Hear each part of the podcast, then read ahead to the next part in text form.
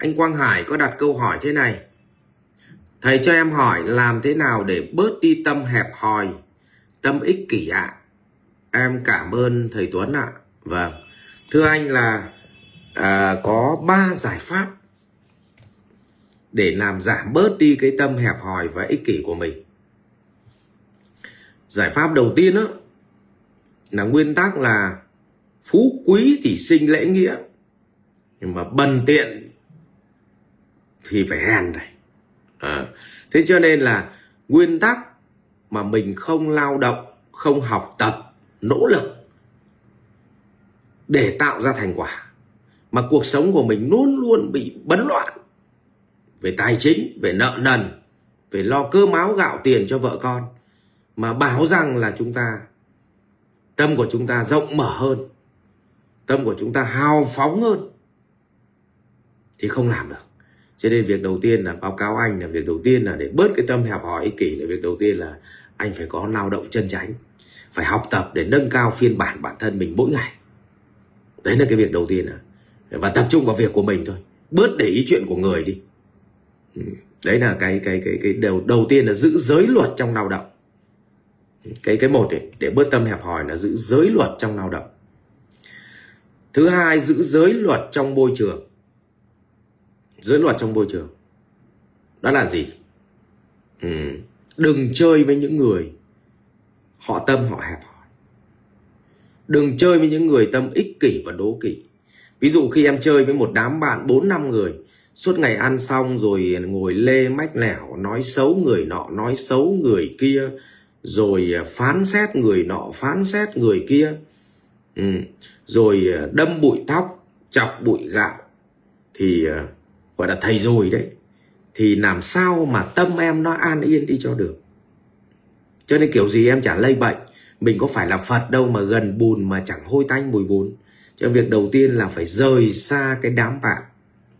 Nó có cái tâm ích kỷ hẹp hòi đi đó nếu mình đã có tiền rồi mà mình vẫn ích kỷ hẹp hòi, có thành quả rồi vẫn ích kỷ hẹp hòi, vẫn hay phán xét, vẫn ngồi lê mách lẻo, thì việc đầu tiên là rời xa cái đám ấy đi. Cái đám bạn mà mình vẫn hay có ấy. Ừ. Thì nó đỡ đỡ bị nhiễm. Cái môi trường nó nhiễm vào mình. Đấy là cái cái cái cái giữ cái giới luật thứ hai. Thứ ba là giữ cái giới luật thứ ba là sửa cái giới luật thứ ba. Cái cách thứ ba là từ trước đến nay á, là tâm mình làm ngược đi tất cả những cái thứ mình đang làm. Tức là bạn không thể làm theo một cách cũ mà để có kết quả mới. Phải làm ngược đi. Ví dụ tâm của mình hẹp hỏi là từ trước đến nay nè. Không cho ai đồng nào.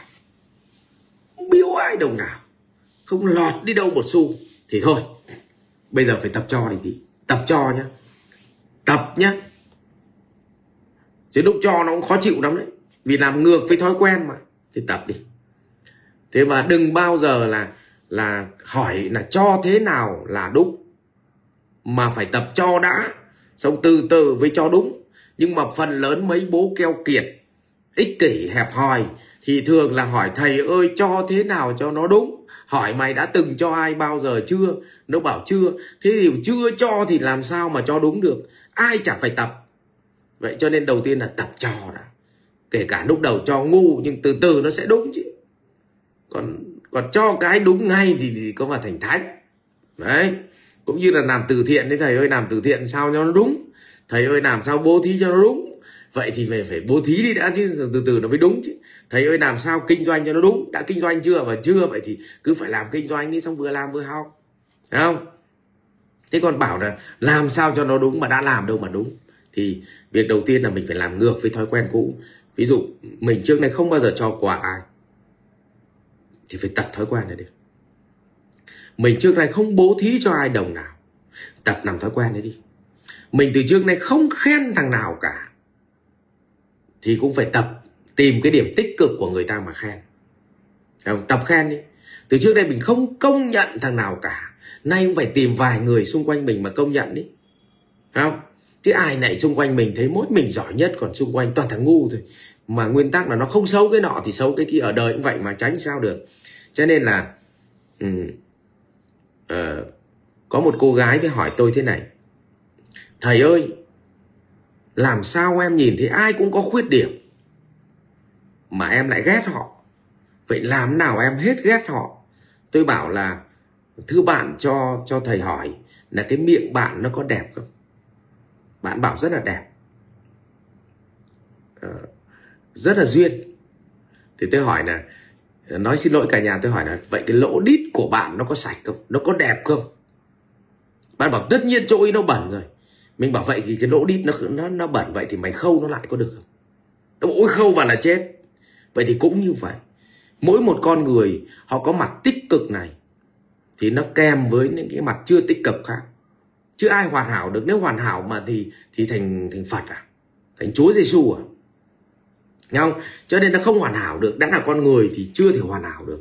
Nhưng mà vì là tâm của mình nó cứ nhìn vào những thứ không hoàn hảo của họ và phán xét. Mà tìm một người hoàn hảo thì tìm làm sao được? Cho nên là chính cái tâm của mình nó hẹp hòi, Cho nên dẫn tới là mình nhìn thấy cái gì mình cũng đáng ghét. Đấy. Thì như vậy là em phải làm cái giới luật, Phải đảo ngược cái thói quen cũ của em đi. Vậy thì nhắc lại này, Một, Muốn tâm của mình hết hẹp hòi ích kỷ Thì giới nó sẽ sinh, định định nó sẽ sinh tuệ. Giới đầu tiên đó là giới trong lao động hãy lao động tích cực vào. Tập trung vào lao động và học tập, trở thành phiên bản tốt hơn mỗi ngày. Và không cần nhìn sang thằng khác. Đừng bàn chuyện bao đồng của người khác. Mà tóm lại, mình chỉ so với phiên bản của chính mình tốt hơn mỗi ngày. Câu chuyện thứ hai. Sự dối luật, giới luật trong môi trường. Hãy chọn bạn mà chơi. Nếu những người mà họ ờ, hay ngồi phán xét ngồi lê mách lèo thì tránh họ ra. Tạm thời tránh họ ra để mình sửa mình. Và thứ ba cái thứ ba thì chính mình ích kỷ ở bản chất của mình. Thì bây giờ giữ cái giới luật của người gì ạ? À? của người rộng lượng thì phải làm như người rộng lượng đó phải tập như người rộng lượng ấy. Là thôi thì uh, mình làm uh, ít tiền mình làm 10 triệu một tháng thì có thể bố thí trăm nghìn hai trăm nghìn một tháng. Tìm một người mà phải cho. Cứ tìm một người cho. Còn cho ai cũng được còn hỏi cho vậy có đúng không thầy thì thì, thì chưa bàn vội không. Hay đi mua mớ rau muống mà thấy người ta khổ sở quá. Không? mà 18 nghìn thì thôi trả 20 nghìn là bác ơi khỏi thôi Đấy, dũng cảm này. Làm ngược với những cái thứ. Còn trước là là bác ơi em chỉ có 15 nghìn tiền lẻ thôi bác giảm cho em 3 nghìn có được không? Còn bây giờ chơi hẳn 20 nghìn đi. Chơi ngược mẹ lại cái thói quen đấy kỷ của mình đi thì dần dần nó sẽ quen. Dần dần bỗng nhiên mình trở nên mình đại lượng nhé. Và đừng nói xấu ai nhé. Nhìn vào điểm tích cực của người ta. Chứ tránh tình trạng lại đi khâu lỗ đít lại nhá. Đấy, báo cáo với này. Báo cáo với này, này anh Quang Hải vậy nhá. Rồi ok. À, anh không là là chỉ nhìn thấy cái cái trên người mình mà cái nỗ nào nó đẹp thì để lại còn nỗ nào xấu thì khâu mẹ lại. Đấy, kiểu vậy. Thì ở ngoài đời cũng vậy rất nhiều anh sống ở ngoài đời cũng vậy. Cái gì đẹp mình chỉ chọn cái đẹp mình chơi còn cái xấu thì mình vứt đi. Mà trong cuộc đời này thì cái gì chả có hai mặt. Đấy, ok. Chúc quang hải à, à, vừa hỏi có thể hỏi cho mình nhưng cũng có thể hỏi để để tìm cách à, giáo dục bạn. Thì chúc hải là đạt được mục tiêu của mình. Rồi xin cảm ơn. Học viện Doanh nhân CEO Việt Nam cảm ơn bạn đã quan tâm theo dõi. Để biết thêm chi tiết về các chương trình huấn luyện của thầy Ngô Minh Tuấn và Học viện Doanh nhân CEO Việt Nam, xin vui lòng truy cập website ceovietnam.edu.vn